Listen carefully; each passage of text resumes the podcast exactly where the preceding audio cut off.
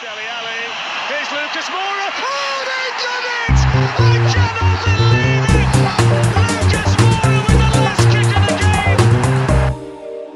it! Hello, everybody, and welcome back to the Plus Dave podcast, a Tottenham Hotspur themed show brought to you by an assortment of Spurs fans and a Leeds fan called Dave. Dave, as always, is here to provide our group with just a dash of balance and impartiality, and of course to troll us mercilessly when we are uh, not quite performing to our best of our abilities. But I'm delighted to say the curse of the Plus Dave podcast appears dare I say it, to be over. Spurs have actually won a game, which is fantastic. Dave, welcome back for another week. You must be pretty upset right now. I mean, it was all going so well for you. This was perfect. And suddenly you're going to have to listen to us all get really excited and happy about Spurs. Yes and no. I mean, I uh, I'm happy for my friends that you won a game of football. that sounded sincere. well done, I actually everyone. believe you.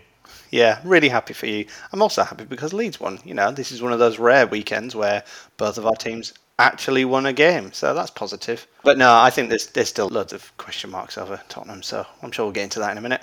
There's a lot of time left of the season as well, so uh, we're not going to get too far ahead of ourselves, but we will, of course, be going into the game in a lot of detail. It's my great pleasure to welcome back a couple of other recurring guests as well. First of all, Mr. Joe Brooker, welcome back. How are you doing today? I'm very well, thank you, Tags. How you doing? Good. I'm, I'm well. I mean, I'm, I'm, I'm in great spirits. And it's funny because everyone's been talking about how we're slowly losing our cool and getting more and more negative every week. And finally, just in time, we've had this good week. And hopefully that means we're going to be uh, on an upward trajectory going forward. So yeah, I'm pretty good. Elio, how are you feeling? I trust you're in better spirits than last week. Yeah, somewhat, somewhat. Um, Not that that's saying much. yeah, uh, it wasn't a high bar. So I I don't want to get ahead of myself after one good result off the back of several bad ones, but it was the sort of performance and against a good side that we've always been capable of and I think if we'd been implementing it earlier, then we'd have also had better results in the previous few matches too. So Yeah. Yeah, I think green shoots, green shoots, but we need to see that on a consistent basis now. Well, of course, we are going to be getting into that game in a lot of detail very shortly. On that point, actually, I've just got a review here, our latest five star review. So uh, thanks to everyone who's taken the time to review us. But this one's particularly funny. Really enjoying listening to the optimism ebb away. At the end of the season, they'll just be crying for an hour, which, to be honest, in spite of this result, I still think is a distinct possibility. And I think that's definitely a very good point. So thanks for that one. We're going to get into talking about the game in a bit. So, uh, Dave, am I right to understand you actually took the time out of your busy schedule? to watch Spurs yesterday. I did, yes. Uh, well, I mean, I, I definitely watched it legally. Of course. Let's start by saying that. Disclaimers, everyone. With your binoculars. A definitely legal stream, and it was. Um, There are loads of those. Yep, and it was. It was an interesting one because I got kind of a few similar ways of thinking as to the previous games that I'd uh, watched or that I'd heard. Obviously, you guys talk through. So, for example, the first half you were great. I thought you were really positive going forward. I thought you looked solid at the back. I didn't really see anything going wrong. You took the lead. It was all very, very, very positive. And then it was almost in a similar way, not the same, but in similar way to the Chelsea game. It was like Nuno says, "Well done, guys. Keep it up," and almost wasn't anticipating or just couldn't deal with the reaction from Villa, and it just changed. And it was the atmosphere in the stadium changed, but the way that you were playing changed. You were very much on the back foot. Villa's equaliser was always going to happen. But then, fortunately, as soon as Villa's equaliser went in, your guys just basically went, hang on a minute, we're Spurs and we're better than these guys, so let's score a goal, shall we? And then suddenly just, you know, restored order within, what was it, four minutes or something like that? And About that, yeah. absolutely deserved to win the game. I thought Villa were decent, but the periods where you were on top, which is the majority of the first half and then the second half of the second half, you never really looked in that much danger. It was just that period after half time where you just didn't look sure of yourselves, and it almost felt like everybody in the stadium was waiting for Villa to score that equaliser, and it could have gone really wrong then, but it didn't, and that's positive. But crucially, Dave, and this hasn't been the case in a lot of our games that you mentioned, we conceded and we bounced right back, like you say. And that hasn't been the case. This is new ground for Spurs this season. And we actually looked like we woke up and we actually looked like we were going to do something about it. Joe, I hope you're uh, taking some detailed notes from Dave's summary of the game because I understand the extent of your research was a quick match of the day perusal. Yeah, I um, had a bit of a non-football weekend because of other commitments, and uh, wasn't necessarily planning to be on today's show. and have been called up from the bench and are woefully unprepared. But yeah, I have seen. We talked about the- excuses. Come on, Joe. I've seen the goals. I've seen what's the match of the day, which was not much more than the goals. But everything that I've read and heard so far, and Dave's kind of added to this really, is we're still not entirely sure what Nuno's trying to do with this Spurs team. And I think the cast of players seems to be becoming a bit more consistent, maybe. But yeah, like Ellie also said, I- I'm kind of none the wiser as to how good Spurs look, really. I don't feel massively full of confidence, even though we beat who I thought were going to be a very tricky team. Hmm. To be honest, I thought Villa were going to beat us this week. So I'm pleasantly surprised we got the three points. Yeah, I think in a way it's potentially raised more questions than it's answered, but it doesn't actually necessarily leave us any clearer. But it certainly created some talking points. Uh, Elio, you have watched the game. You were at the game. What were your thoughts in a nutshell? Oh, like Joe, I wasn't hopeful. I drove my couple of hours journey there expecting to lose and expecting to have a very miserable couple of hours journey back. So, so I was pleasantly surprised. Um, what are my thoughts? I think my thoughts are that the system he went with suited the players immensely more than any other because I think I alluded to none of our midfielders really having that much about them in terms of an exceptional thing. So what he's done is he's taken two good all-rounders in Højbjerg and Skipp, one a bit quicker, one a bit more mature, put them together, and that looked not a world-class midfield, not a top-quality midfield, hmm. but a solid and dependable midfield which could drive the team in both directions. And as a result of that, we, well, the whole game starts and finishes in midfield for me. It always has done. So we ran the show on either side of them for the whole game. So I think that's my main reflection on the match. We got the midfield right, and everything else kind of flowed from that. I think certain individuals had by far their best games for us in quite a while as well, which helps. But yeah, I think there's a midfield two there that we should probably stick with, and there's a style that Listen, I've always said we are better than 15 teams in this league, at least in my opinion. So I think if we play that style, we beat 15 teams in the league more than we don't, hmm. and we finish in a good position this season. Maybe not quite the third I predicted initially. we'll see. Might need a bit of luck for that, but definitely higher than I thought we would last week. It all hmm. depends if Nuno decides to rip it up when we've got an away game next week and Man United coming up soon as well, or if he decides to have faith in something that's worked and build on it. Yeah, I'm sure we'll have a chance to revise our predictions as the season goes on, but let's stand true for the time being. I want to ask you about that midfield actually, and, and Dave, Joe, feel free to chime in as well. But Skipp and Højbjerg, potentially a pairing that we criticised earlier on the season on the basis that it was too much of the same, perhaps too negative, too defensive.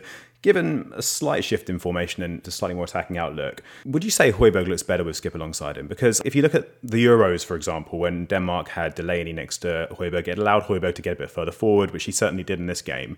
Do you think that Højbjerg's a better player with Skipp alongside him? On the basis of this, absolutely. I think the two of them together, they complement each other quite nicely if what you're going for is a solid pairing as opposed to an expansive pairing. We don't really have unless Celso suddenly develops into that central midfielder. But I think we're all beginning to think of him as a number 10 now. And we know Ndombele in a midfield two would be a disaster because we saw it last season. But I think if you're going for the solid pairing and you let the attackers have free reign to go forward, they do complement each other well. Skipp's got more pace, he's a mobile, energetic player, and that's probably where Højbjerg lacks a bit. Højbjerg's comfortable on the ball, he's a decent passer with quite a decent range, he's obviously an aggressive tackler and quite a fighter as well. But he doesn't have much of a turning circle and he's not the hmm. quickest either. So having Skipp next to him enables him to actually go for those committed tackles, go for that high press that he likes to do, knowing that there's someone young and mobile and has legs on him behind him to mop up if it all goes wrong. And it's almost like a centre back pairing in midfield where you have the sort of A cover stopper.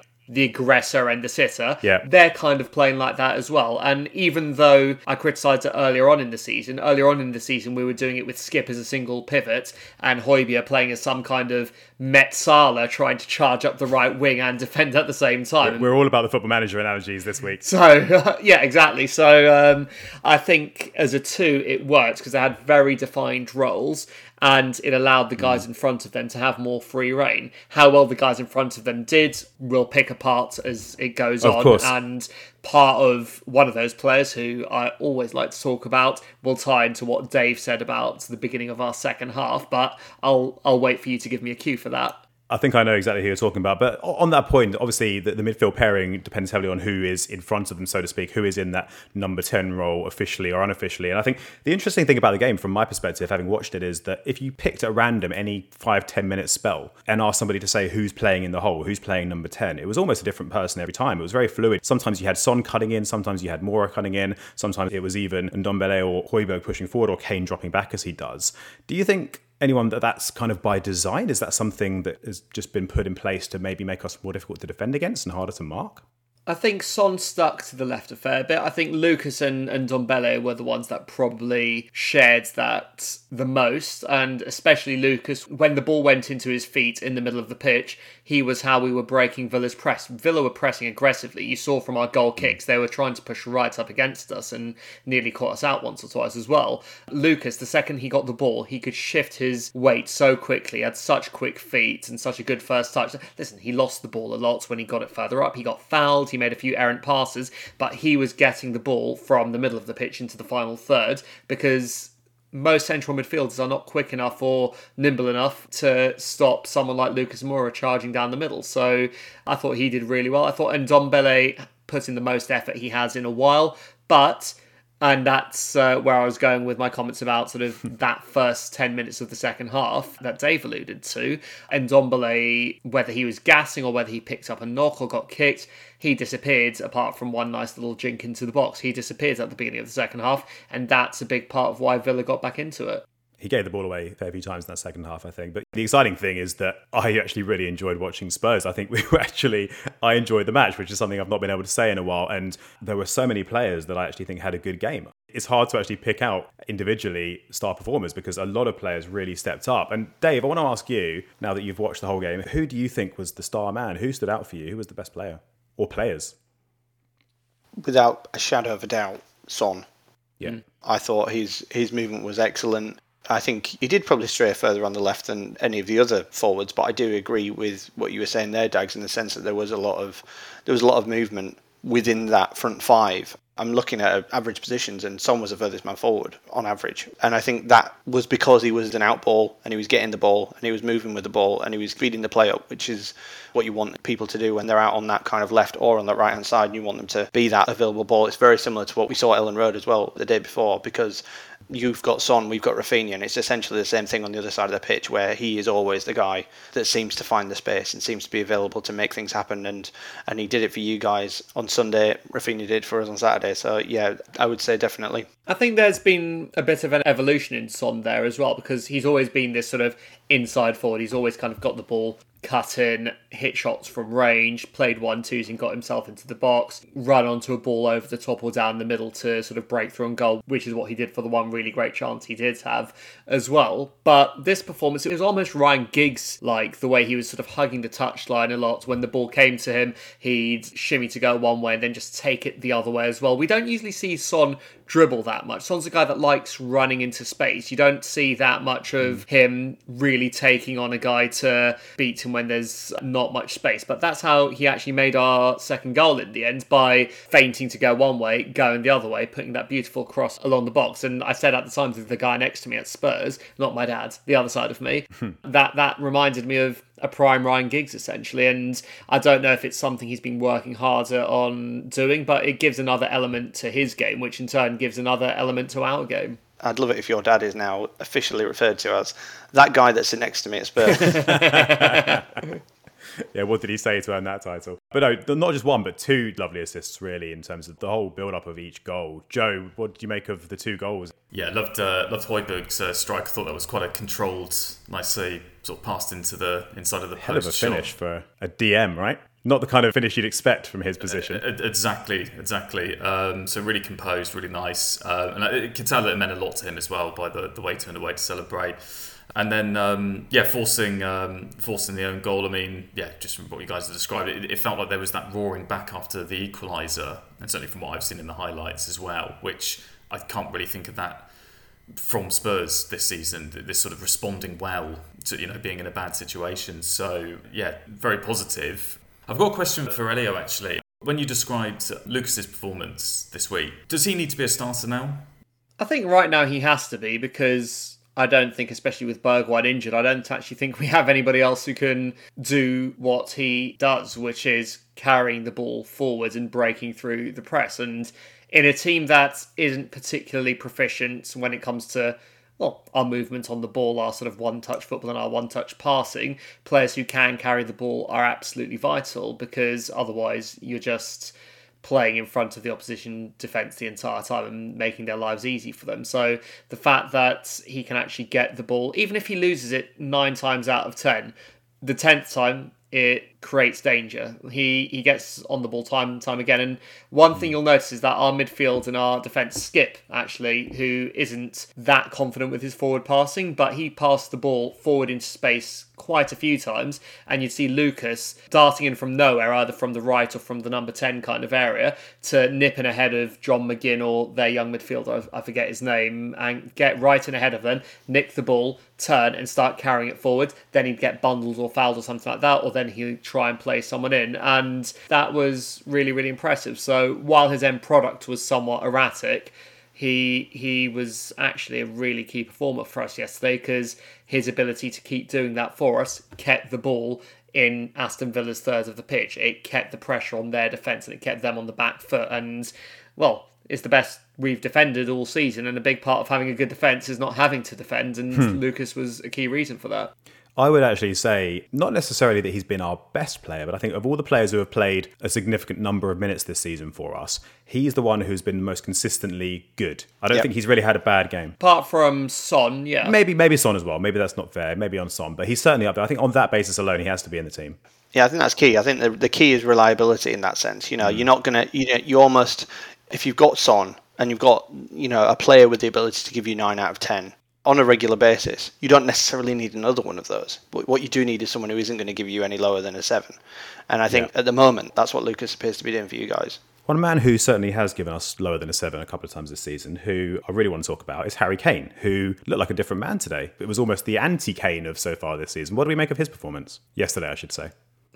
much better. All right, his shooting boots weren't quite there, but he, he gave us the kind of performance that used to buy him time through his barren spells and that he hasn't given us in, well, all right, last season he never stopped scoring, so he didn't really need to, but this was not vintage, but it was turning the clock back a little bit. He was harrying the defenders. He was doing exactly what I criticised him for not doing last week and keeping himself hmm. high up the pitch as much as possible. All right, I wish he'd stretched his hamstrings just a little bit to get on the end of the Emerson ball, but generally I thought it was a really nice performance. His passing was a lot crisper as well. That back heel for Celso was a thing of beauty. And That was beautiful. and I think a fully fit, fully confident Harry Kane scores the chance that he did have where he was put through. I don't think he he hits that straight into the keeper. I think he makes the decision earlier, controls it earlier, and chips the goalie basically. So once again, same as the rest of it, mm. green shoots, but it made a hell of a difference because suddenly we had a focal point and we weren't playing with ten men.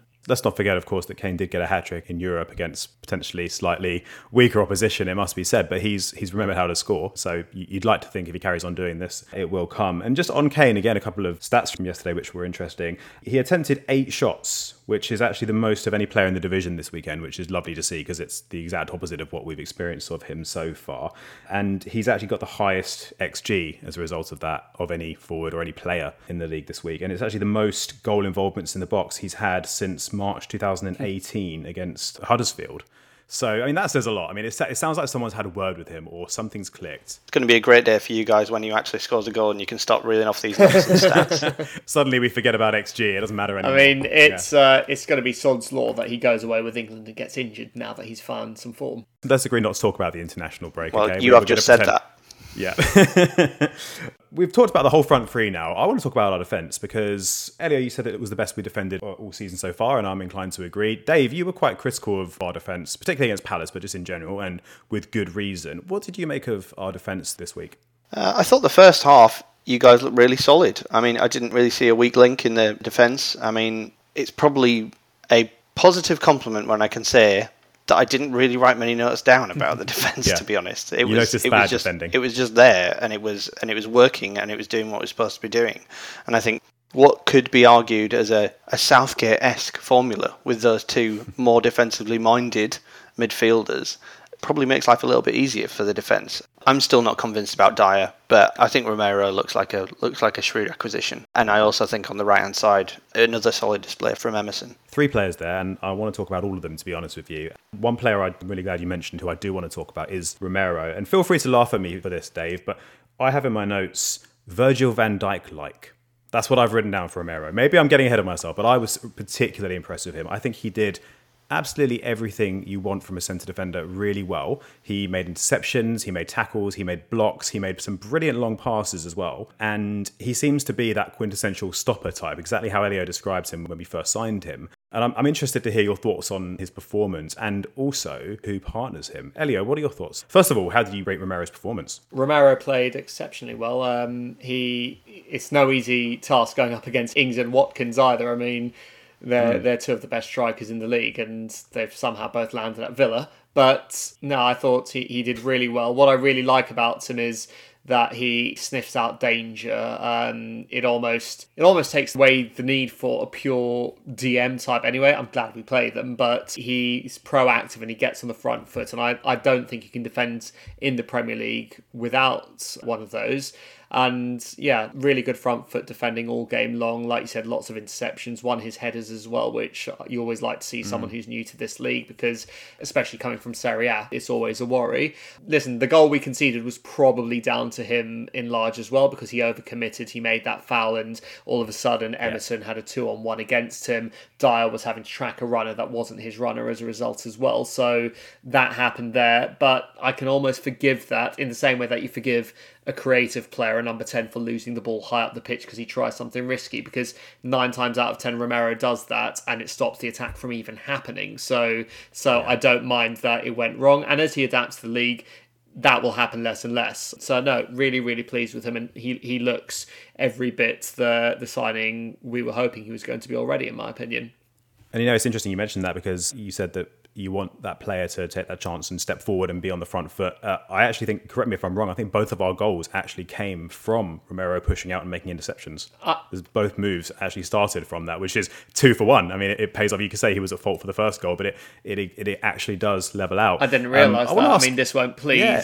all the people still pining for Pochettino, but that's exactly why under Pochettino we used to attack at so much ease because we were winning the ball so much higher up that the attackers had a lot less work to do as a result. And what you've just described there, I I, I didn't actually twig that. I know they were both good moves, but to my mind, uh, I I kind of remember the final three passes, not the first interception. So yeah, great to hear. Yeah, with the goal that they scored, obviously it was it did come against a run of play, and there were probably arguably a few players involved. You partially blame Romero for that, but I'm curious, Joe and Dave, who you would actually put at fault for that, because in my opinion, watching it, and I'm open to suggestion, I thought Dier lost his man a little bit. I thought Dier kind of lost sight of Watkins a little bit when he was running back, but maybe he was under unnecessary pressure. You, did you have any opinion on that? I mean, I'm not convinced that it was against the run of play to start with.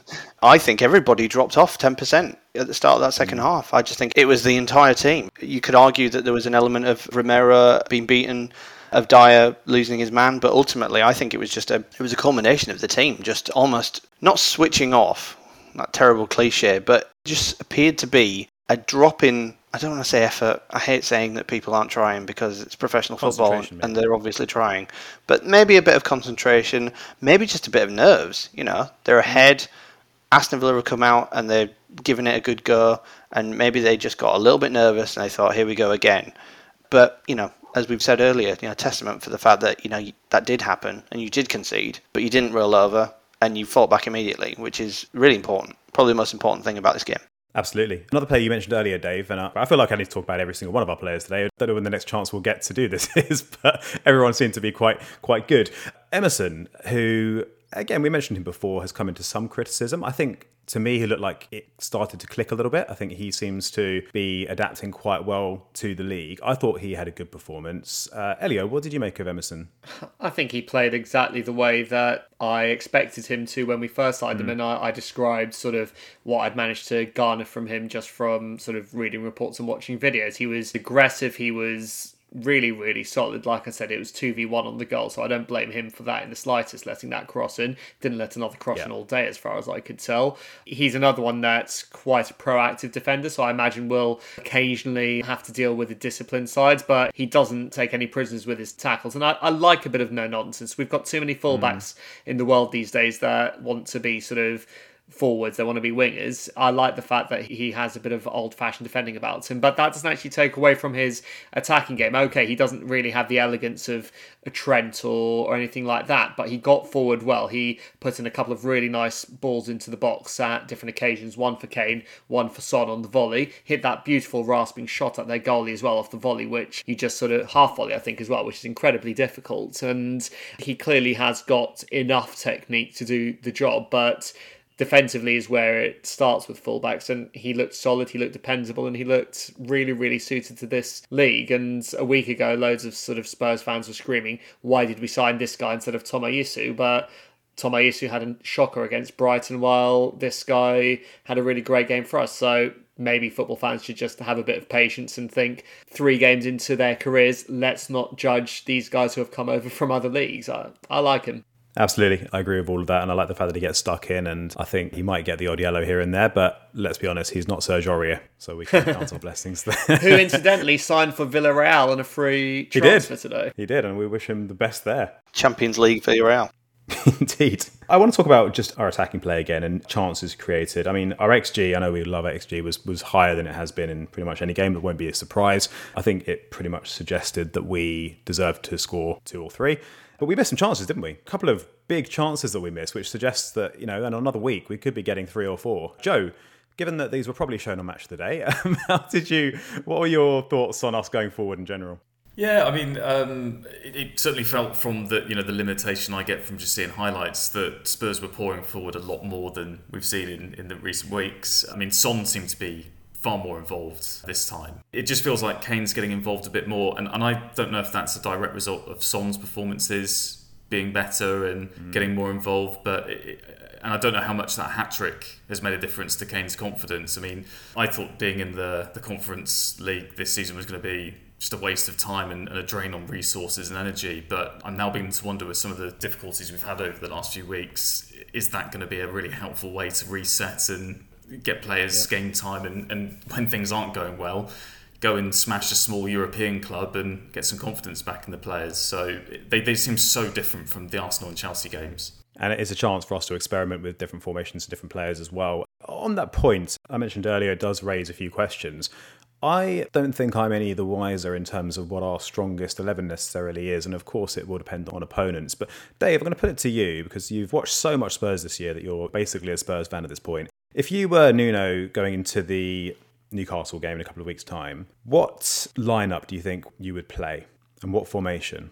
You don't have to go through every single player. I mean, some of them pick themselves. I think Nuno is still unsure of what his best 11 is, but I think it's becoming a bit more clear. I mean, I'm old school in the sense that if it isn't broken, you shouldn't fix it. So I would be tempted to play the same formation and the same players. Is Dier the right partner Yeah, I think Dier's the starter at the moment. Yeah. I think I don't think he's made big enough mistakes to not be the starter, quite frankly, and that's what happens.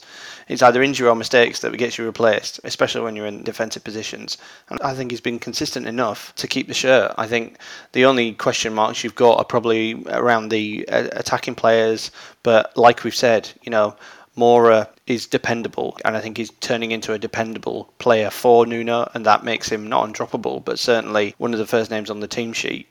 Son, as long as he stays fit, is as close to undroppable as you're getting right now. Kane, there's no one to replace him on the mm. bench, so he's going to start. And then and Ndombele is the 64,000, sorry, 64 million pound question. He's been 64,000 player for most of the season, but sixty-four thousand dollar player. But you know, as it stands, he appears to be the option. But I mean, I would say out of all of the players on that starting eleven currently, he's the one whose place is at risk the most.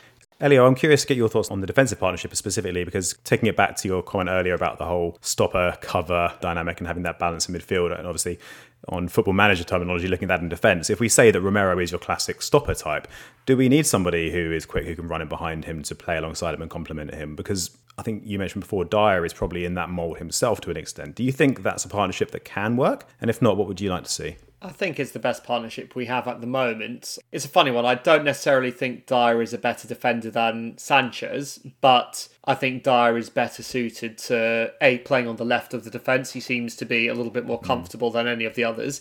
But B, he seems a little bit happier, even though he's not that quick, a little bit happier to kind of mop up when Romero does bomb forward. He won quite a few headers again the other day. Dier, he made a lot of interceptions as well. I think more than anyone else on our team from what I read earlier. So I do think Di is the best suited to that. I mean, long term, I don't think either he or Sanchez are quite what we want to be starting with. I think it would be lovely if Joe Rodon, who, for all intents and purposes, hmm. hasn't really made a mistake when he's played, but never seems to get a chance in the main team other than at the end of Mourinho's tenure. I think it would be nice to see him potentially form a partnership with Romero. They looked good together when they played together in Europe, but right now Dier is the man. And I think Dave's absolutely right. Don't touch that defence. I think the midfield too has to pick itself now as well. I think Dave said it perfectly, really. The only player whose place probably is under threat is Ndombele. Yeah. Joe, what are your thoughts on Ndombele from everything you've seen? Do you think he keeps his place for the next game? Would you put Lo Celso in? Would you bring Dele Alli back in? What are your thoughts on that that kind of up for grabs position? I wouldn't bring Dele Alli back in. Um, I, I really wanted to give him. I really wanted to give him a kind of fresh go this season, and I really like the way he's spoken during the summer and towards the end of last season. I thought, yeah, I think Yeah. he he's reinvented himself a little bit, and it's going to be a bit more box to box, less trying to be a number ten or you know in the front three type of player. And it hasn't worked out at all. Something's still just not right there. And I found it really interesting listening today to this idea of a double pivot with Skipp and Højbjerg because it feels like we've always been trying to work out who the, the midfield three are going to be. And our midfield's been terrible, like throughout the season so far. Maybe that's the problem, is we're trying to figure out who's the three in midfield. Maybe it's it's a double pivot. It's a two. And you, yeah, it's a two. That was the answer. And you're now thinking, right, who are the four playing in front of them? And Ndombele seems to blow hot and cold, but I wonder if that matters less if we've got a double pivot we're finally happy with, and, and just as importantly, the two centre backs behind them we're happy with as a partnership. That probably covers up the front four quite nicely. Elio, I want to come to you because you had some, shall we say, slightly strong words to say about young Tanguy Ndombele last week. What do you make of him, and have you revised your assessment of his role in our squad at the moment? God no, uh, I don't really, I don't really know what his role in our squad is to tell you the truth. Because if you're going to play him as a central midfielder, you could only really do it as part of a three due to his lack of a shift. But you certainly couldn't do it as a two.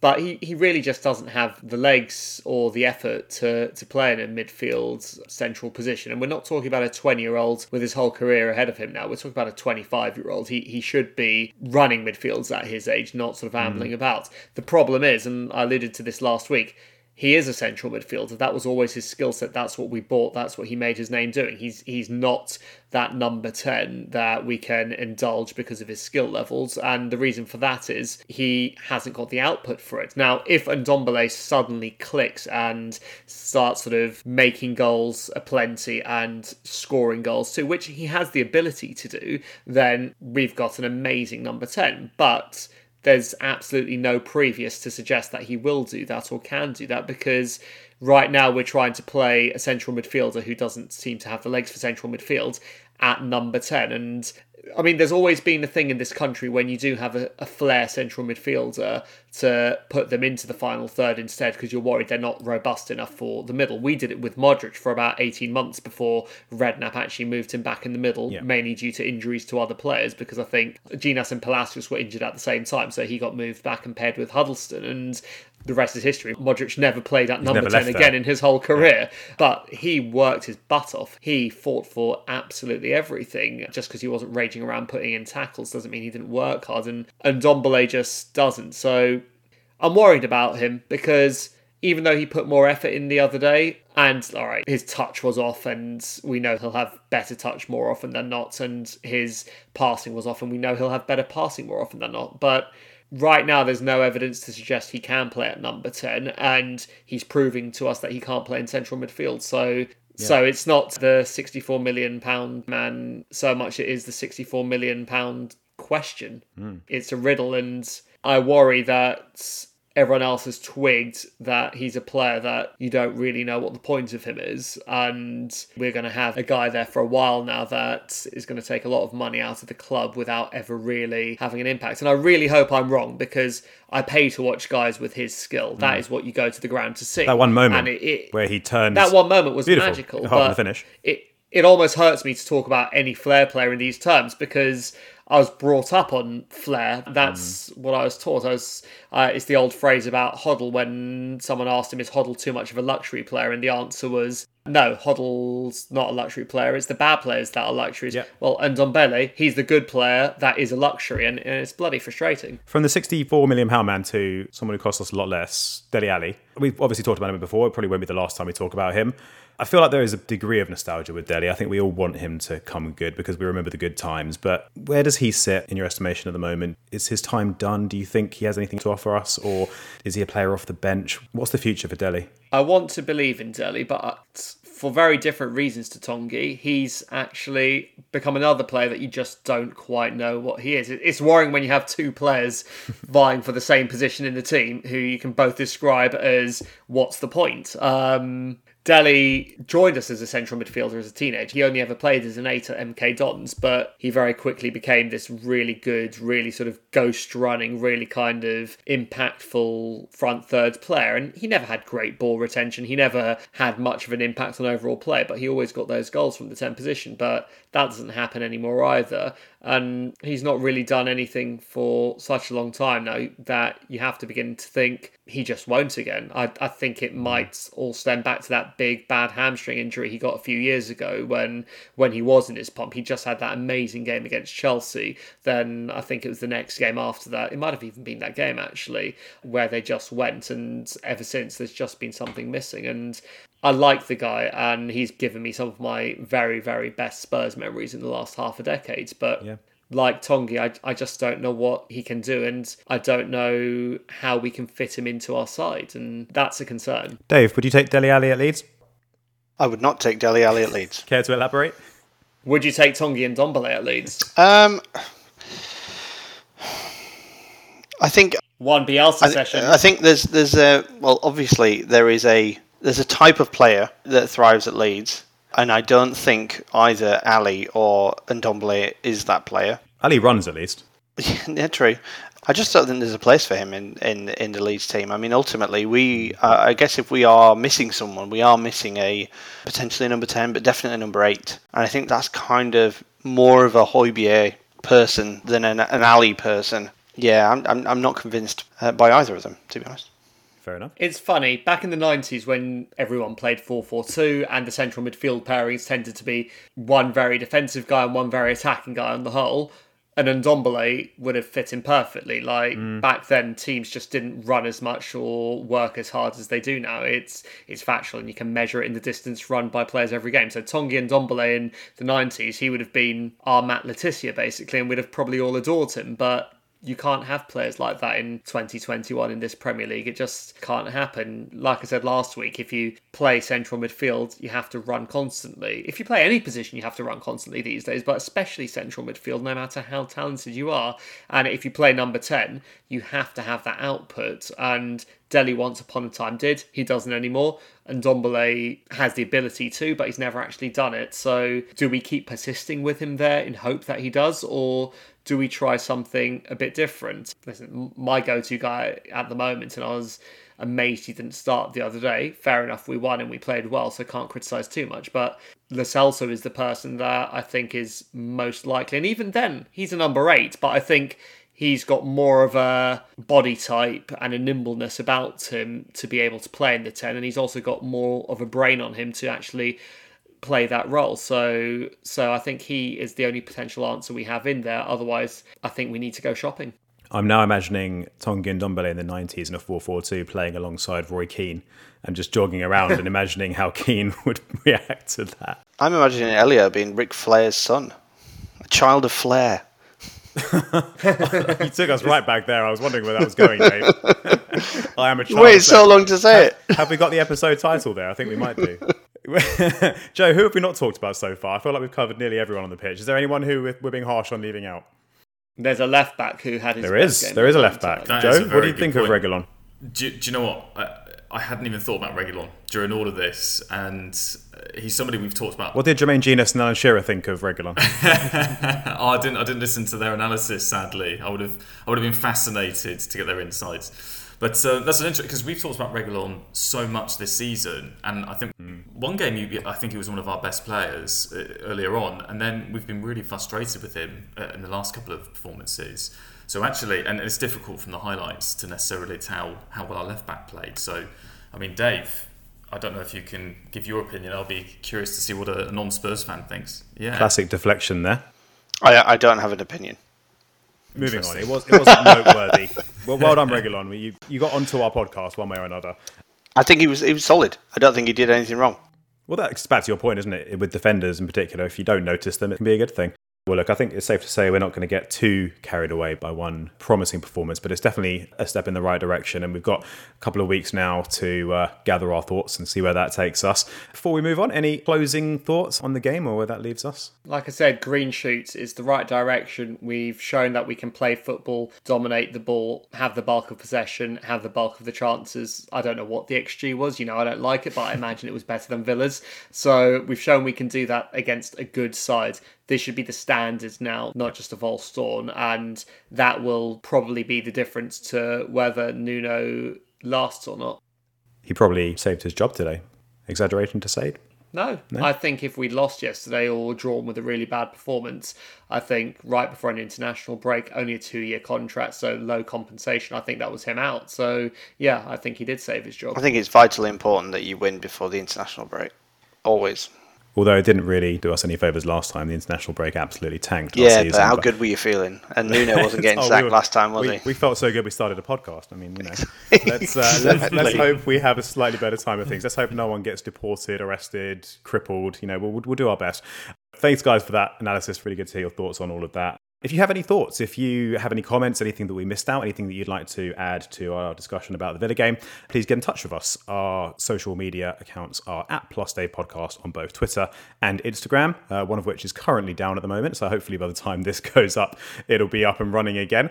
And of course, you can email us at plusdavepodcast at gmail.com while I'm on the social media accounts and all of that stuff, why not join our FPL league as well and get involved with that? The code for that is JB3PSV. That's JB3PSV. I might add on that point actually that I had a look at our official listeners plus Dave FPL league, and Joe, you're not actually in it. I've been going on about how you're top, but you've not actually taken the time to join, so I'm technically still top. Are you just so, trying to make me feel better? Yeah, there's been some confusion here. So I'm in another FPL league and it's not. You're, you're in our private one, but you're not in the official Plus Dave podcast league. Yeah, no, I'm in one. I didn't. I only realised this. I didn't today. know there was one. I, I'm in. I'm in a league with a bunch of people I, I don't know. It seems to be some sort of Middle Eastern Spurs league. So I don't. I don't even know how I got and in you here. Thought to that was honest. well, who knows? Who knows? I'd, I'd argue that's better. You, you know what? I think you should let us know every week of how you're getting on in the random Spurs Middle Eastern League. I don't know if you're interested, but I'm third in that one, so near the nice. top. I'm not interested, but thanks anyway. Uh, moving on. So uh, to our to our feature discussion this week, and uh, given that we are heading into an international break, and we'd like to distract ourselves from that, we decided to come up with a bit of a discussion with an international theme this week. Elio actually had the idea of talking about which nations as a whole have had the most profound impact on Spurs as a club.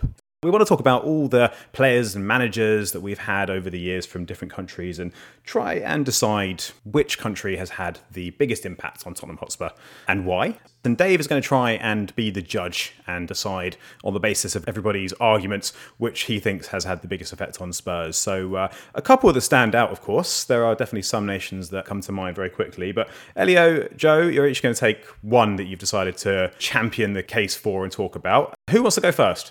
Go for it, Joe. Which nation are you going to talk about, Joe? And we'll all chime in as well. You know, not, we're not going to leave you hanging too much. You very kindly let me do Argentina, which uh, gave me a fighting chance against Elio. Um, and I mean, Argentina, obviously, you know, we've got two Argentinians in the squad at the moment, Lo Celso and Romero. And, you know, of course, you have to go back to the start with another pair of Argentinians, which is Eric Lamela and Juan Foyth, obviously. that famous of course, pair. yeah. No, obviously yeah. uh, referring to uh, World Cup winners uh, Osvaldo Ardiles and Ricky Villa. And I mean, Dax, we were talking about this before we, we got recording, but uh, you, you know, you think of this this almost this big bang where Spurs started to develop this relationship with a, a foreign country where you know foreigners can actually come in and make the club better. And It's kind of uh, unheard of, wasn't it, up until that point? you know, it was, it's still very early days, and you know, I think the impact is, is pretty profound because you think we obviously had World Cup winners first of all playing for the team, you know, in, in, in a period that you know perhaps we, we weren't quite the team that we once were going into into the 80s, and we're back sort of winning FA Cups. There's also, I mean, I won't go into this in too much detail, but of course you had the Falklands as well, which adds this whole layer of complexity to the relationship to Argentina as well, and and you think how how much Spurs fans just love and care about these two players and, and respect the country they came from during what's obviously a difficult time with, with the Falklands conflict and everything. And then that spine continues through because, I mean, obviously Poch being Argentinian, you think what he's done for this club, taking us on another level in the 2010s. And I like how in the last couple of weeks, we talked about how things started to change in the noughties and when like Sox started to support Spurs and the Martin Jol era, Yeah. we started to actually challenge for the, the top four. And as we came into the 2010s, out, you know, through Harry Redknapp, became a regular Champions League team. And then Poch has actually taken Spurs to a, a European Cup final. Well, okay, a Champions League final to be specific. We obviously have a Cup Winners' Cup and UEFA Cup, but that's incredible mm. to think Spurs got got that far with some of the super clubs you get these days.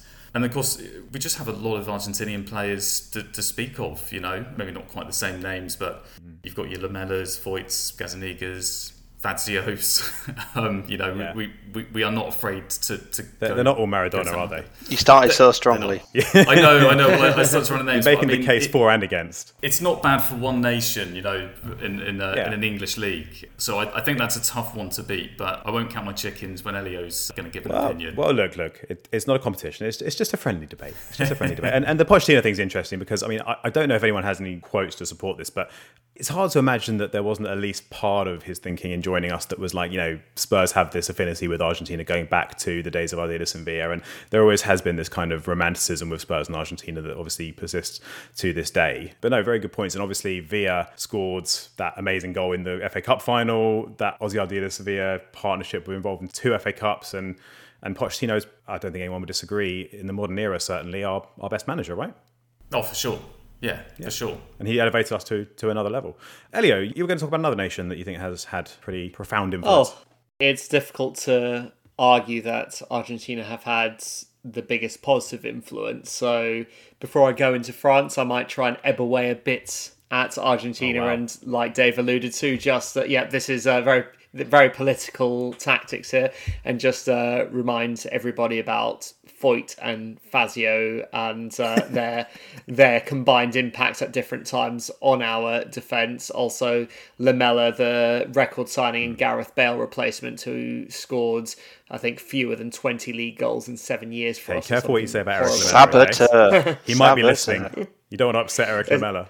There's a, and for all the greatness of Ozzy Ardiles as a player and all the greatness of Pochettino as a manager, Ozzy Ardiles uh, was sadly not a very good manager for us. So bad, in fact, that we improved by hiring Gerry Francis, himself not a very good manager. So um, I, I have to get that in there because, to tell you the truth, I think Joe wins this one anyway. But I'll do my best. So France.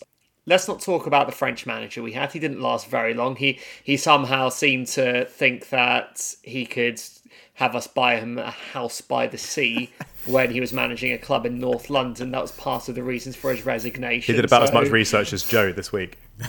Yeah. Southend's not that far. But uh, in a way, Santini had a positive effect because by lasting only a few matches, he gave the opportunity to Martin Jol, who kick-started everything that is good about the modern era the optimism. Uh, for Spurs. So I'm going to give Santini an assist for that. Very good. Very good. But look, focusing on the players, we, we've had some good players and some bad players from France. We we obviously had Sissoko, who is much derided by the majority of Spurs fans, myself included. I think the majority of his time with us wasn't very good, except for that Champions League run to the final where he was filling in for Dembele admirably and actually driving us forward.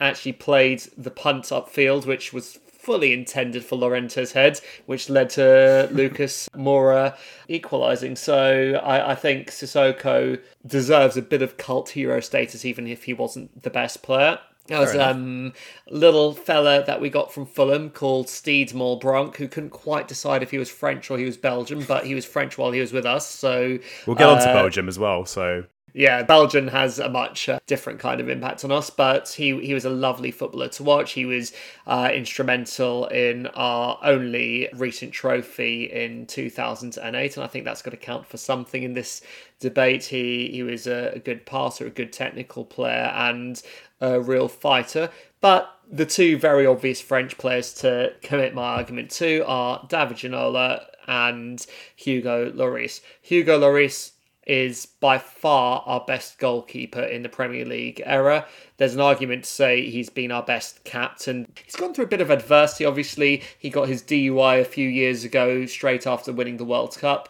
He thankfully didn't cause any harm that evening other than to his own reputation. Can we- came back. can we very- blame French wine for that?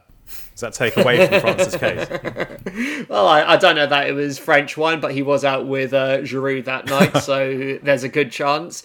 But he came back admirably from that, and that's something to say. How many World Cup winning captains have played for Spurs? And the answer is probably one, and that answer is probably Hugo Lloris. Was Ardiles Um, so No, he wasn't. I don't believe he No. was. No, I, I don't know who was Argentina captain. I know their main player back then was Mario Kempes, but um, Mm. but Hugo Lloris is a World Cup winning captain who has also been with us for this is his tenth year. This is his testimonial year. So I think you absolutely have to consider him one of our greatest ever players. Big respect to him. The other one, David Ginola, everyone knows my feelings on him. I absolutely idolise him, I absolutely worship him. I think he made the second half of the 90s worth going to Spurs when we had a team that would have otherwise been relegated. But for Ginola, Spurs may have gone down into the league below, and we were in a bad way at that time. This was pre ENIC, this was pre financial stability, this was we were a bit of a joke at that point, to tell you the truth. Uh, we were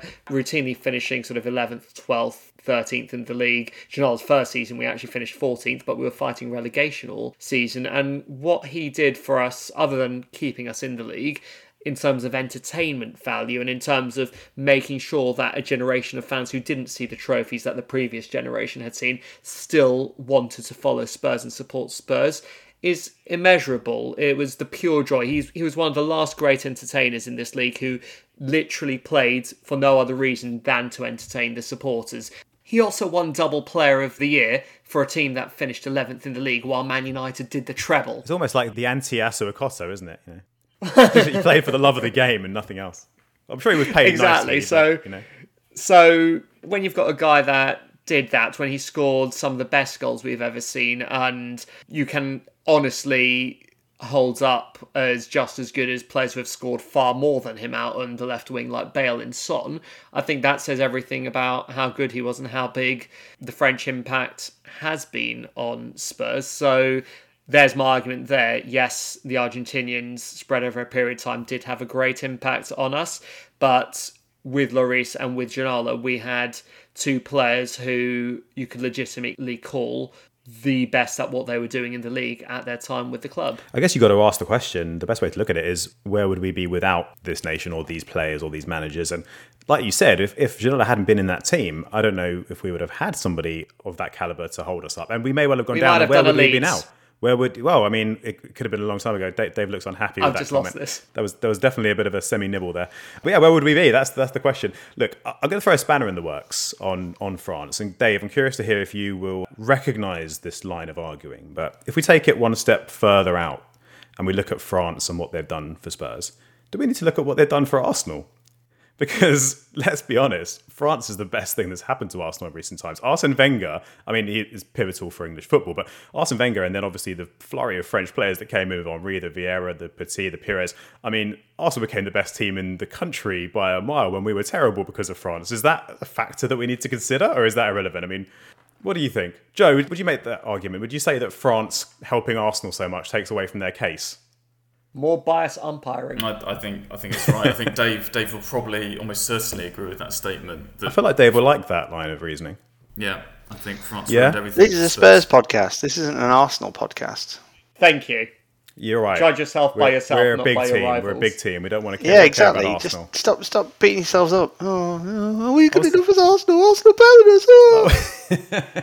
It's like when you do something wrong in school and the teacher berates you, and you're like, "Well, Joe did it," and so what if Joe did it? I'm not talking about Joe. I'm talking about you, Elio. Why did you do that? It's almost Exactly exactly the the same same as that. Yeah. Fine. Well, look, I- I'm just playing devil's advocate here, okay? These opinions not necessarily reflect my own. Let's talk about some other nations. So we mentioned Belgium. Let's get into Belgium because, I mean, the obvious starting point is that centre back pairing of, of Alderweireld and, and Vertonghen, who were part of what was the best defence in the league for a while and obviously coincided with Pochettino. How important were they? How can you measure how important they were? Because that's the way you got to look at it. Where would we be without them? I mean, we probably have trotted along with Dawson coming towards the end of his career and Kaboul, who could only manage about six games a season before his knees went for a few years, and Poch would have been sacked. Um, They're an exceptional centre back pairing. They neither of them had any pace, and yet nobody ever got behind them, despite the fact that they played the highest line in the league. And that just shows how well they read the game, how organised they were, and how good a relationship they had with each other. But you also have to look at the fact that when they were at their best, they didn't have that much defending to do because of another Belgian right in front of them in Moussa Dembele, who was a one man midfield by himself. We we played a double pivot, him and Dier or him and Wanyama, and it was like we had a three man midfield because of how how well rounded Dembele was. And I think the attack and the defence loved him for it. Small shout out to Chadli for Pochettino's first season as well. He scored a lot of goals, he made a lot of goals, and he was fun to watch too. Going back to Dembele, I really want to talk about Dembele because maybe I'm alone on this, but when people ask me about underrated players in football, and I really want to get Dave's opinion on this, I think Mr. Dembele is arguably the most underrated player of a generation in the Premier League, not just for Spurs, in the Premier League, because he's not the match of the day player. He's not somebody who has his own highlight reel. The things that he did were impressive in their own way, but they weren't goals, they weren't assists. He was just brilliant at being an all round midfielder and doing that stuff that led ultimately to performances and goals, in my opinion. And I know that's the opinion that's shared with a lot of Spurs fans. Dave, please talk to me about Musa Dembele and tell me what your honest opinion is on him. You're going to be delighted about my honest opinion because I had a season ticket at Fulham when Dembele was um, uh, was at Fulham. I lived about 60 yards away. It was quite frankly rude not to have a season ticket at Fulham. How close I was, and um, I thought he was absolutely magical. I couldn't understand how he didn't lose the ball. It was almost Yeah. like it was glued to his foot.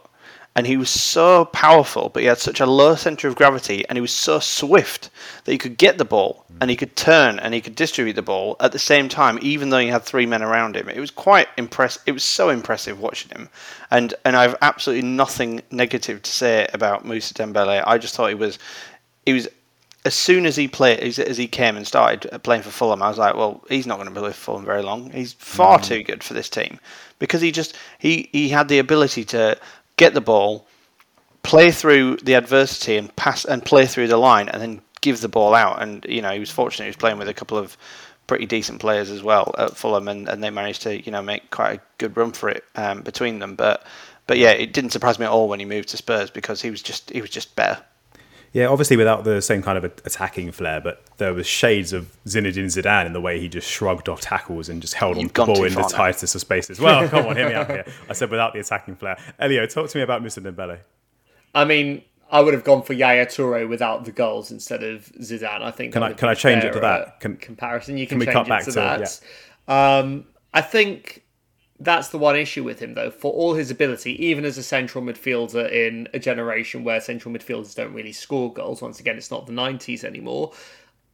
He should have scored more than he did because when he did shoot, it was good. I was there in Lyon behind the goal that he sort of hit a last minute equaliser and to take us through to the quarterfinals of, uh, I don't know if it was UEFA or Europa at the time, but the quarterfinals of that competition. And it was magical. So he could hit a good shot. And I almost feel like there was a lack of self belief with him in that respect because he was so good at the humble role. He was so good at making other players look good. Eriksen was never the same after Dembele left. Dele was never the same after Dembele left. Wanyama and Dier and Sandro, all their best midfield partners, were Musa Dembele, and he did so much for other players. Sometimes you wanted to have him to have a little bit more selfish to his game because, I mean, apart from the fact that I personally think he could have dribbled through an entire team and scored should he have wanted See, Zidane. anyway. Yeah, you've got a guy that used to get into those positions sort of about 20 yards out, and there would be a shot on, but he'd still always elect to make the pass. And that's the only criticism I have on him. Doesn't take away massively from him.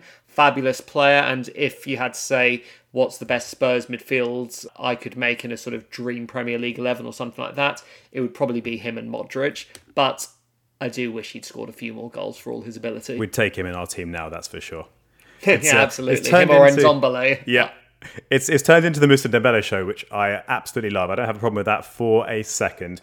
Joe, how much do we owe Brazil thanks to the efforts of a certain Lucas Moura in a certain Champions League semi-final? I know, I know we didn't win the final, okay, before everyone jumps on, on my back. But what does that mean to Spurs? Well, I mean, we wouldn't even have a jingle for this show if it wasn't for Lucas's hat trick. Exactly. So, uh, Vital. Brazil- Case closed. Brazil's a funny one. I had to look up Brazil, but yeah, you're right. We, we have got a handful of uh, good names there. I mean, just going through the list now, like uh, Heurelho Gomes.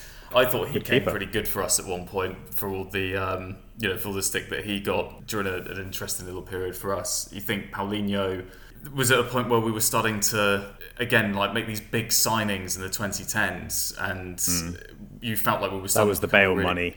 yeah, exactly. And you thought, well, we can actually go out and buy these players that you know the, the big clubs on the continent are going after, and you know, Yeah. bit, maybe it wasn't the right way for us.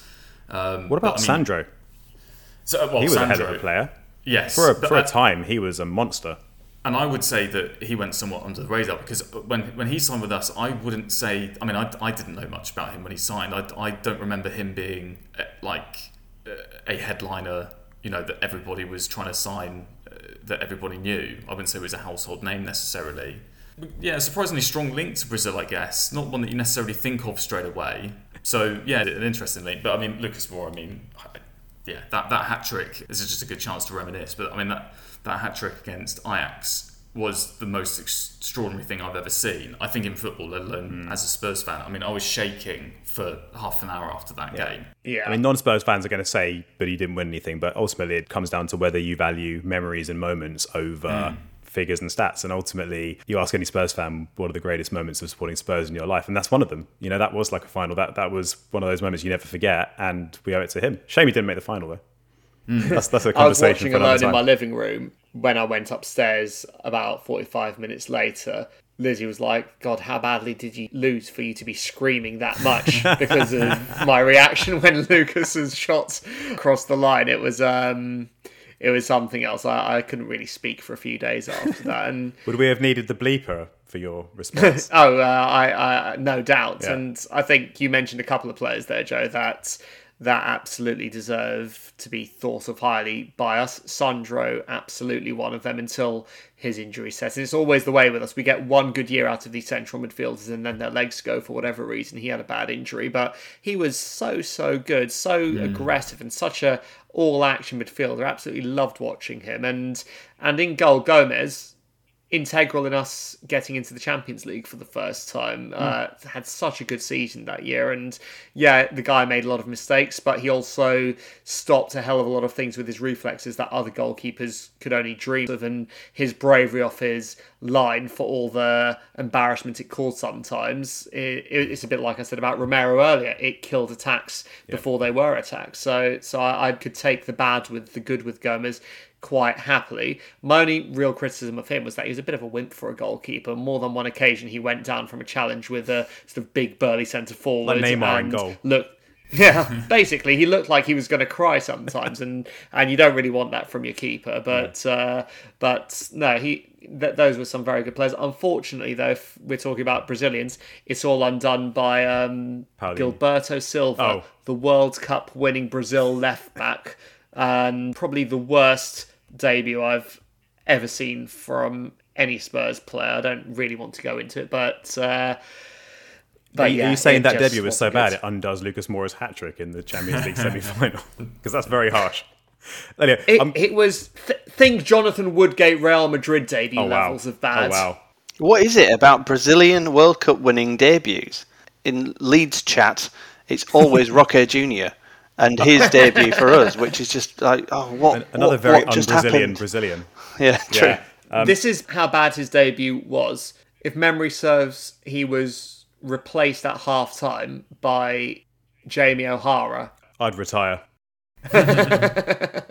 Yeah, he just wasn't right for, well, football with hindsight, but definitely not for us. Brilliant. I'm conscious we're eating into a fair amount of time with this one, so I want to keep things snappy and moving along a little bit. But I just want to put you on the spot here, Eddie, and give you a quick challenge. I'm going to name two nations that I think have had a pretty significant effect on us. Both have had three players at Spurs, and I want you to tell me which one you think has been the bigger influence. One is Croatia, Corluka, Kranjčar, and Modric. The other is mm-hmm. Denmark, Eriksen, Højbjerg, and Alan Nielsen, scorer in the cup final, of course. Which one of those would you say has had a bigger impact? Only one of them scored a winning goal in a cup final, of course. and that's part of the reason why I'll go for Denmark. I think the other reason is Corluka was very good. He was exceptional actually, but he, he did lose his place after a couple of years to the emerging Carl Walker. And Kranjčar, apart from some wonderful moments in his first season, never quite built on his potential with us. Where whereas those other three players were all key players in the Spurs team they played in for uh, the, the three Danes. Modric is the best player out of all of those, but Eriksen for and Modric was with us four years. Eriksen was with us seven, I think, in the end, and he was phenomenal for six of those. And basically, when he wasn't interested anymore, his final half season, that's when it all fell apart. Alan Nielsen did score a winning goal in a cup final, and for a few years, even though he was a limited player, was probably our best central midfielder. Bear in mind, we had a knackered Stefan Freund, a knackered Tim Sherwood, and a knackered Nicola Berti competing with him at that time. But Yeah. um, he, he he was a, a good player and uh, a good all round player. And then and then you've got Højbjerg and everything he's doing at the moment. I said last week he's our best midfielder. I said it's not necessarily a good thing that he is, but he's a key player in this team. So I think you've got to say the Danes had a bigger impact. Yeah, I think it's fair to say with Nicola Berti, we're not going to include Italy in this chat. And I think I mentioned before that Italy arguably has had the, the worst impact on Spurs because we can blame Lasagna Gate on them. So we'll move from Well, that. quite. Uh, Joe, talk to me about the Netherlands. We've had some big players from there, and of course Martin Jol. We had to credit for that, which is he was he was a big deal for us. He, was had a big impact on Spurs. Oh yeah, definitely. Yeah, yeah. I, and I've met Martin Jol. Uh, you know, sh- shook his really? hand. Yeah, that was that was from my, my anecdote about working. That's got to give him points. yeah, working at White Hart Lane as a skivvy, and uh, yeah. yeah, was that in the four four game? Sorry, the five four game. the five? Yeah, yeah, yeah. it was. Oh, amazing. Yeah, it was well. It was funny. I, I shook his hand, and uh, this little kid came up to him with a, a like pen and paper, and he said, "Excuse me, Martin, is Frank Arnesen coming out?" And like didn't actually ask for his autograph. I, I was I was impressed. The kid was like interested in meeting the sports and directors. So Yeah, yeah. Yeah, he was all the rage. good at that for time. Frank Arnesen, another Dane.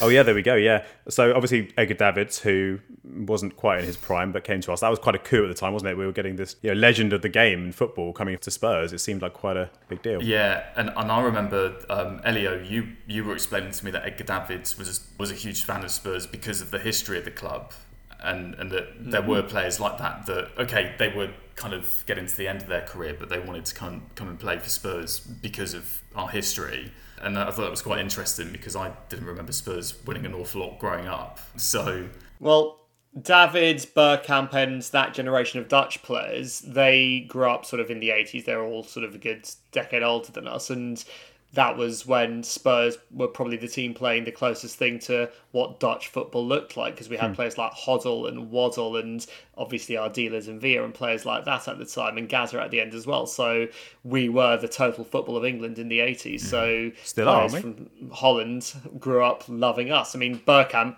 has often said that uh, growing up he used to watch us because he, he idolised Glenn Hoddle, and lo and behold, he ended up at Arsenal. Obviously Vincent Janssen, Willem Korsten, Hans Segers, Michel Vorm, Steven Bergwijn, of course. But the one that stands out here for me is Rafa van der Vaart. Van der What a Vaart, player he was. We'd I love him right now, wouldn't we? him. I absolutely loved him when he played for Spurs, and I, and I really liked it. You know, he was one of the, he's another great example of a player that was at Real Madrid, was at an elite club, and it for what it, you know, I mean, it's Real Madrid, so just God knows what can happen when, when any player goes there in terms of things not working out.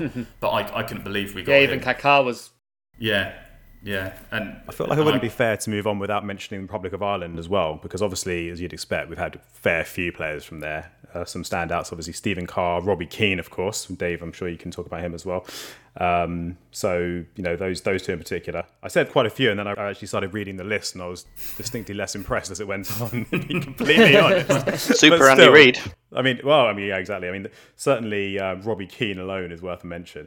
Before I go to you for a decision, Dave, I just want to say that, in my personal opinion, the winner has to be Cameroon because Benoit Assou-Ekotto is an absolute cult hero, and I think he he should single handedly tip it in their balance. But you've been listening along, you've you've been forming your own opinions. I mean, I kind of want to give you a, I kind of want to ask you for a top three.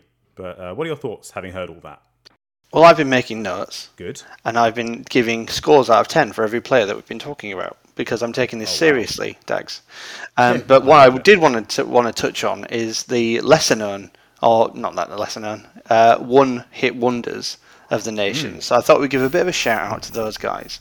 Now, uh, this isn't challenge Elia, so it's challenge everybody and shout out as you as you want. So let's start with a, a couple of the more negatives. Let's start with Canada's finest, Paul Stalteri. Paul Stalteri. He was really good, wasn't he? Um, He was an awful player, but he did score the winner in the 4 3 against West Ham after they'd been leading us Football all was about moments. There you go. A broken watch is right twice a day Elia. Grzegorz Rasiak as uh, Nothing to Poland's finest. him. No defence for that guy. We've got some good ones here, though. I mean, um, Russia, that's a pretty straightforward one. Pavlyuchenko. Superpav wasn't a bad player. He was just a poacher in a team that didn't get the ball into the box that I'll tell you something. Indeed, Look indeed. up a YouTube reel of all of Pavlyuchenko's goals for Spurs, and you'll think he's like Lionel Messi. Yeah, you can do that with Matty Taylor, mate. No, honestly, it's, it's crazy. it makes you think, how do we ever let him go? Romania is worth a shout. I mean, let's not talk about Chiricheș, but Dumitrescu and Popescu back in the day, that was a nice Yeah, little. double, uh, double whammy. yeah, yeah, exactly. Both very good players. I've got some great ones here. So Mar- Marley's striker, that's that's easy. Was that Kanouté? Freddie Kanouté, yeah. Yeah. Uh, Oh, yeah. uh, Montserrat, I didn't realise he was was from Will Montserrat. Fox. Ruel Fox, ex- Yeah. exactly. Well done, well done, Dags. Challenge This Dags next week. this is why I don't do the challenges because I know too Uh, much. Embarrass a, Elio. a beautiful, smooth bottle of Israel's finest. Ronnie Rosenthal. Arguably, arguably, the only thing that made me know who Tottenham was uh, until about 2003. Uh, but week I we'll think the best, feature on Ronnie Rosenthal. absolutely. But I think the best one-hit wonder is probably Bulgaria's Dimitar Berbatov. Oh, yeah. Absolutely, What a wonderful player. So, so yeah, uh, shout out to the one-hit wonders. But basically, I've been marking everybody out of ten, and then getting an average because then that's fair. But I think Very scientific. I like it. I, I'm also factoring in the, the sheer volume. So I think the top two has to be Argentina and France. But I think the winner is France. Really? Yeah, I think the winner is France. It is based on the scoring that I've given, but also the fact that I think Elios makes a very, very good point in the sense that Ginola is the only person I give a 10 based on Elios' excellent, heartfelt plea. That's why you're on the podcast, Dave. And Hugo Lloris uh, agreed. I don't think there was anybody finer for a fair few seasons. So yeah, I give the points to uh, to France. Well done, France. I- I've got to say, this is making me smile right now. This has made me happier than any Challenge Elliot win that I've had so far. Yeah, I can't I can't get over Fazio and Foyth and and Gazzaniga and Lamela to an extent. I mean, there's some low scores. I'm not going to lie to you guys in, in Argentina.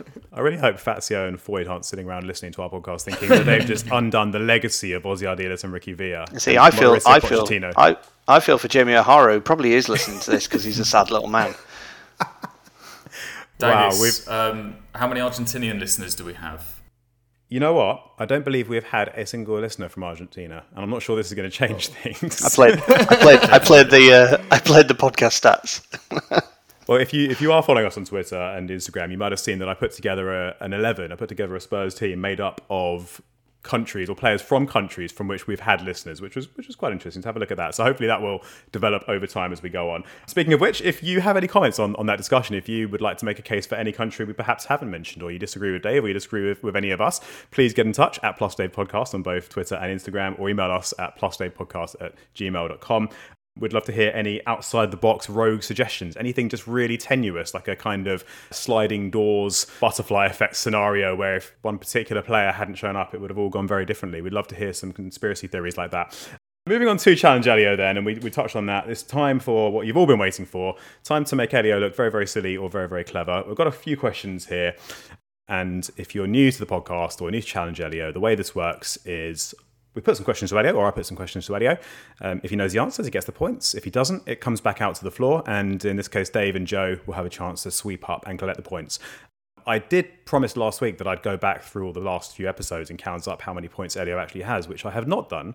So at this point, we are fairly confident he is winning, but we don't know to what extent he is winning. So tune in next week when I will hopefully have had the chance to collect all the points up and I can tell you and give Elio a big head and tell him quite how far ahead he is. But with a bit of luck, Joe and Dave are going to eat into that today. And we're going to go into the first question. And it relates to our European game midweek, actually. Harry Kane, as you will know, came off the bench to score a hat trick in the game against Mura, which was the first time a Spurs player has done that in quite some time. Elio, can you tell me the last Spurs player to have scored a hat trick off the bench? I'll tell you what, I'll tell you, it was in the FA Cup. That's what I'll tell you. Off the bench to score a hat trick in the FA Cup. Dave's got his hand up. Dave thinks he knows. Dave thinks he knows, and I'm I'm completely stumped. Um, can you just give me a broad? I'm going to give you a broad clue. y- Don't give me the year. Just give No, me no, I'm like. give Come on, if I clue. if I think I know and I'm not a Spurs You fan, what? you I can't actually, give them a I clue. really want to see if Dave does know this. I'm going to hand it over to Dave. Elio's going to complain about the. Uh, Let me have a guess before you Okay, hand it okay, over. have a I'm just going to take a complete, Give me your complete complete stab guess. in the dark, complete stab in the dark, and this is go worth 20 points, by the for- way. I'm going to go for Robbie Keane. It was not Robbie Keane. Dave, No. Was it against Southampton? it was against Southampton. Oh no! Was it was it Israel's finest? It was Israel's finest. Ronnie Rocket- Rosenthal. The Rocket, Ronnie Rosenthal. Which I think I think Israel suddenly propelled. Have I won Challenge conversation. Is that is that, is that it? You've got- uh, next week there's no more Challenge Elio. That is it. Challenge Elio's finished. I, ref- I refuse to play this game again. you got beaten by Ronnie Rosenthal and Dave in a single moment.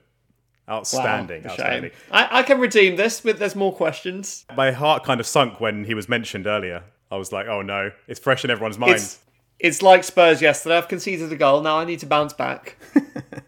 Well, look, the next question maybe you'll have better luck. It's uh, it's also related to to Harry Kane's hat trick, and my question is: since the Premier League begun, which Spurs player scored our fastest ever Premier League hat trick? Are we talking in terms of near the beginning of the match or just From first goal to third third goal? goal? Jurgen Klinsmann in the 97-98 season, he scored three goals within five minutes. I don't know if it was his second, third, and fourth, or if it's his first, second, and third, but he got three goals in absolutely no time. See, now I have a bit of an issue because I believe my criteria is incorrect. My source material has a different answer to that. So you may well be right, Elio. Not for the not for. Can I guess your time. answer, Dags? Just to just to tell really what. annoy Elio. I'll tell you what, if you get it right, we'll, we'll void this question. And I've actually got a tiebreaker question as a backup on this on this actual point. So go on, Dave. If you think you know, I, d- I don't. It would be a guess. It's a guess. I Well, would you know guess? Jermaine So, In which game? I don't know. A game oh, Elio. where he what, played. Jermaine Defoe against Wigan? Do you Yeah, yeah, that one. Yeah, sure, That's sure. that's what the statistics I have tell me was the quickest Spurs hat trick, and maybe that's from the beginning of the game. I know it was in the first half because he scored what four or five in the first half. Elio's suddenly very angry and he's holding how, it in. how quick? So I've looked it up now. The Klinsmann one. His first goal was in the forty-first minute. Okay. But he scored his second, third, and fourth in the fifty-fourth, fifty-eighth, and sixtieth. Okay, That's so it's three not- goals in six minutes. well, Jermaine Defoe was seven minutes according to my stats. Okay. You know what? So the fastest three goals were Jurgen Klinsmann. I'm Interestingly, to he didn't say the fastest three goals, so that's interesting, isn't it? Well, I'm not sure what I said. that is the fastest hat trick, though. A hat trick is three goals. Okay. Not when you've already scored one. three. I'll tell you what. Dave got it right. Elio got screwed over. So, as a tiebreaker, I'm going to ask you this: Whoa, tie, ooh. tiebreaker, tiebreaker. I think it's But, fair, I, Dave. but I've got two. Right. You were both right. So- you were both right. You were both right. So, the question is: What is the fastest, not Spurs, just the fastest hat trick in Premier League history? Robbie Fowler, was about to say Liverpool Robbie against Arsenal. That's second, I believe. But good, good effort. I was about to say Robert Fowler, to be honest. Joe, do you have any ideas? No, it's just Steal it lots for of, Team Joe and Dave. Just just lots of strikers. I could Paul think. Stalteri. yes, no, uh, it was not. I, I think it might have been someone recently, actually. It was 2015 was the year, and it was against. And it wasn't it wasn't for Liverpool, it was for Southampton, wasn't That's it? right. It was Sadio Mane. It was indeed three minute hat trick against Villa in 2015, which is outrageous. Yeah, Sadio Mane, very good, Eddie. You redeemed the points, and uh, I feel good about that because you probably did deserve them. Moving on. To, I mean, I think you give Dave the win on the basis that he got two right and I got one wrong. And I don't support two- two- Spurs. two pick up for Dave. Okay, But your second question was a farce. that's two weeks Not in a row now. I need to step this up. Okay, well at least I still did more Every prep week there's one that's wrong. Okay, moving on to the third question. And this one's going to be a little bit longer. This is one where I'm going to give you a number of players to list. Can you name the 12 players in the Premier League era, and I'm hoping that this data is correct, who have played for both Tottenham and Aston Villa? 12 Same rules as who played for always. Keep going until you get one wrong, and then it passes over. Okay. There's a point for each. Um, Robbie Keane went on loan to them at the end of his career, so I'm guessing Correct. he's in there. David Ginola, of course. obviously. Yeah. Do they have to have played for Villa in the Premier League, or could they have played for Villa in the Championship as well? Do you really think I know that? Based on, Well, we based on my prep from the last question? We loaned Carl Walker to them, Carl Walker's so correct. if he's oh, well, Carl Walker's, Walker's correct. correct. Okay, so that's three. Do we have to wait for um, Elliot to get one wrong? Yeah. Or he'll get angry. Um, I will at some point. don't Get worry. angry. Um, he'll run out of time or he'll get one wrong. Darren Bent. Correct? How much time did you give me? don't know. Till I get bored. Ah. Too long. Till there's dead Um, space. So you've got four. Eight to go. Do they have to? Hmm. Anyway, I'm getting bored. All right.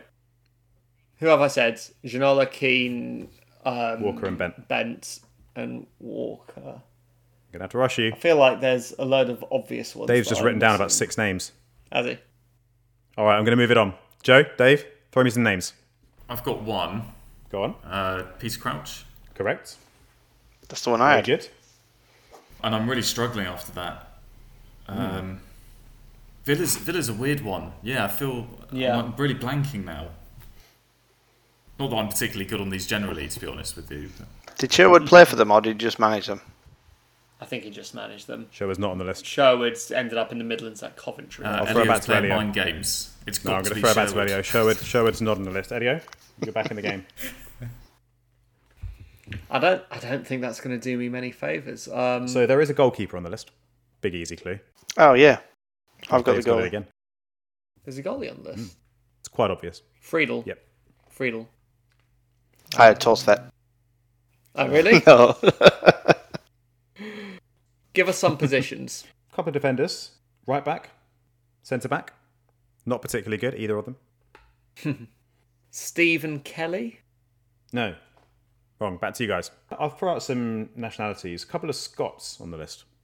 Uh, I know one of them. Joe, you got any inkling?